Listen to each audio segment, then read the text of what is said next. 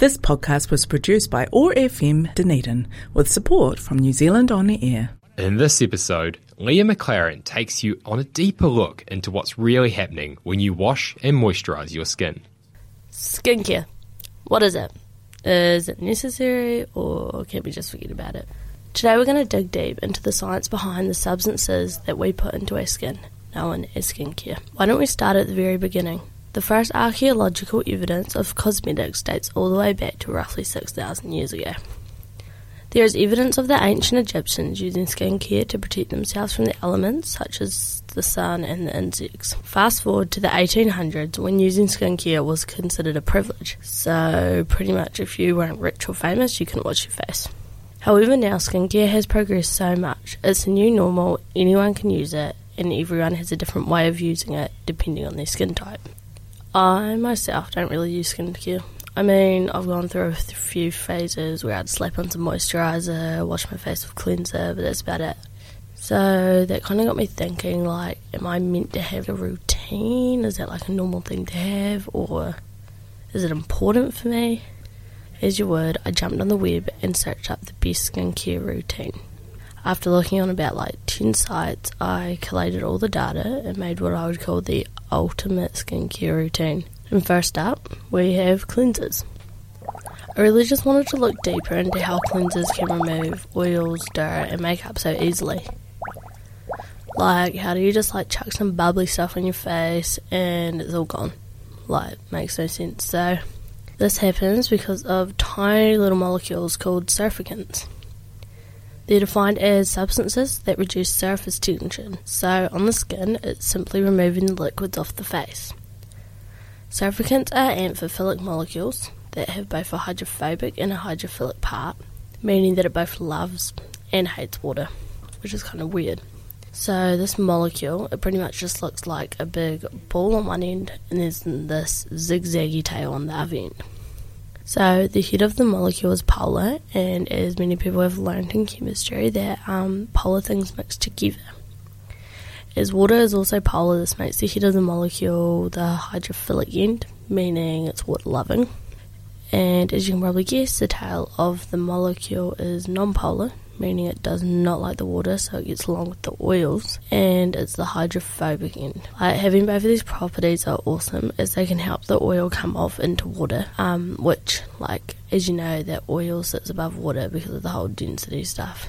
So, having these properties are awesome as it can help oil come off into water and as if you have done that experiment with the oil and the water you tip it in and the oil just doesn't mix with the water so pretty much the way that this happens is that the surfactants make tiny little drops with the oil called micelles. The non-polar tail sticks into the middle with the oil and the polar head stick outwards with the water so everything's like happy hanging out together. The oil gets moved through the water by them simply just carrying it through so there's no disturbances, it just rinses straight off.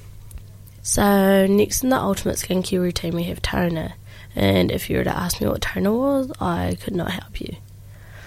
All I know, thanks to all these beauty gurus on YouTube and stuff, is that if you use the wrong stuff, it can be stripping. So, as anyone would, I jumped on the web and searched what is toner. Toners are fast penetrating liquids that deliver skin a quick hit of hydration, and they can also help remove dead skin cells off the surface of the skin. They were traditionally used to remove like the excess oil from the skin, which was typically targeted at those with acne. And these products contain high concentrations of alcohol and were essentially very drying and stripping. Nowadays, new formulations have been created to suit almost every skin type, and many dermatologists are saying it should be an essential in all skincare routines. But, lie, what does it actually do? One thing that they do that really made me curious is the fact that they balance the pH of the skin. Like, I don't know if it's just me thinking this, but like, how does the pH of the skin affect it? Well, when the pH is balanced, the skin is at its optimal state for sealing and hydration and protecting it from free radicals, pollution, and environmental irritants. And as most of us know, anything above 7 on the pH scale is a base or alkaline, and anything below is an acid. The average adult skin sits at about 5.7, making it slightly acidic. If the pH of the skin becomes unbalanced, there is a risk of the skin becoming dry, which leads me back to the fact that if you're using the wrong toner that doesn't balance the pH or it's just not working for your skin, it can easily be stripped and dry out. Next up, we have serums. There are so many different types, ranging from anti aging to exfoliating, and they're the perfect step for after cleansing and toning, as they quickly absorb into the skin and they provide a quick hit of the good stuff, which we'll get into now. So, one of the best rated serums of 2021 was the SkinCeuticals CE serum, and this is 15% ascorbic acid, which is a high concentrated and potent form of pure vitamin C. So, vitamin C is like great for your skin as it's an antioxidant that stimulates the production of collagen which plays a major role in strengthening the skin while also taking part in the key role of locking in hydration, which is going to be a very common theme throughout this podcast because that is what makes your skin like good. So these types of serums are good as they can act as all-rounders. They can provide a quick hit of hydration. They can brighten the skin, reduce redness, hyperpigmentation, and the appearance of under eye circles which who doesn't love not looking tired. They can like also add extra protection from the sun, which is amazing, as the sun damages the skin by molecules called free radicals. So these are just essentially atoms missing an electron. What the radicals do is go searching for something with an electron they can steal. Usually the first place they attack is the skin. However, with all the antioxidants found in vitamin C, they give the free radicals a spare electron so the skin is therefore not light harmed. So one of the basics of skincare that I know that many people use is moisturizer. But a controversial skincare product is eye cream. So essentially they do a similar job of providing moisture to the skin which stops it from drying out. But like there is one big difference between these products and that's how gentle they are. So, due to the under eye and the eyelid being sensitive, it is important that a less irritating but more moisturizing formula is applied. So, using both these products can help to protect the outermost layer of the epidermis, so the outermost layer of your skin, and this is called the stratum corneum. So, if this gets damaged, it makes it harder for the skin to retain water, leading to it becoming very dry and most likely itchy. This can happen due to many reasons, such as environmental influences, medical condition, and even by cleansing regularly. If you're doing it too regularly, it's essentially just going to take out all the moisture of your skin. So, the moisturizer creates a barrier on the stratum corneum, which sits between the skin and the climate. Therefore, the hydration is kept under the skin and doesn't risk the chance of drying out. Most moisturizers are oil and water emulsions, meaning by definition they're creams and lotions. While most of the water is absorbed into the stratum corneum, it doesn't bind very well, so oily substances are still needed to hold it in. A good ingredient for pulling in moisture from the air are things called humectants. Some examples are glycerin, hyaluronic acid, and propylene glycol.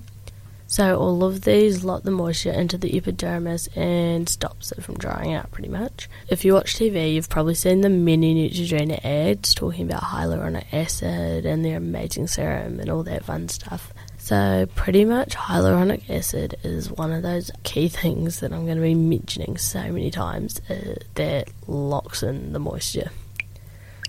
It takes your skin from being dehydrated, puts the hydration into it, and then you apply your moisturizer, which keeps all that hydration locked into the skin.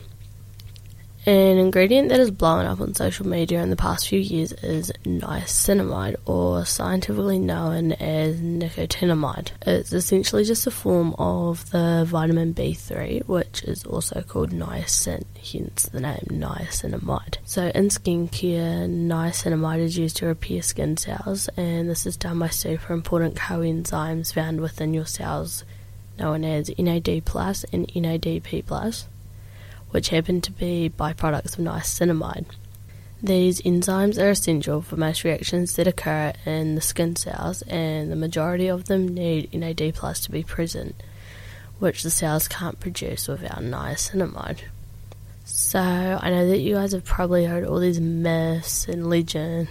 Well, I wouldn't go as far as legends, but there's some myths about skincare saying things like, don't put that on your face, it's to make you break out, you can't wear makeup because it's never to come off. Like, most of these things are just wrong, and you've just got to have your research to back it up. So, why don't we just go through a few? May come as a shock, but wearing makeup doesn't actually cause acne.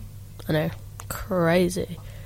But like it actually comes from not removing it correctly. I know for a fact I've been told that if I wear makeup it's gonna cause acne and I'm gonna break out and all this fun stuff. So, like, as I said before, the way the oils and makeup and all dirt and everything is removed from the skin is by surfactants. So, pretty much, if you just simply splash some water on your face without the bubbles or anything and hope it's gonna, like, clean it, it's so not. And this is like one of the reasons why skincare is so important. So, like, without the use of these specifically targeted products, more problems start occurring, and you get things like acne, rosacea, dry skin, and all that stuff, which is just essentially hard to cure sometimes. So, one of the myths that I've heard a lot is skincare is an introducer to cancer. However, there's little evidence of this occurring. Like, there are some ingredients to look out for, like parabens. So, one of the myths I've heard a lot is that skincare is an introducer to cancer.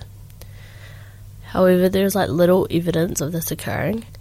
There are some ingredients to look out for, like parabens, for example. There are studies that parabens can mimic estrogen, which causes breast cells to grow large and fast, which can essentially lead to breast cancer. So, yeah, like if you've got things like parabens in your products, most things now say paraben free for that exact reason, so you're not causing any more harm to your body. But yeah, there's just a few things to look out for. But using skincare isn't going to cause cancer, it's using products that include these ingredients that you know that are bad. So, make sure you go do research before you go and buy this fancy new cleanser. So I asked a question at the very start, asking if skincare is necessary.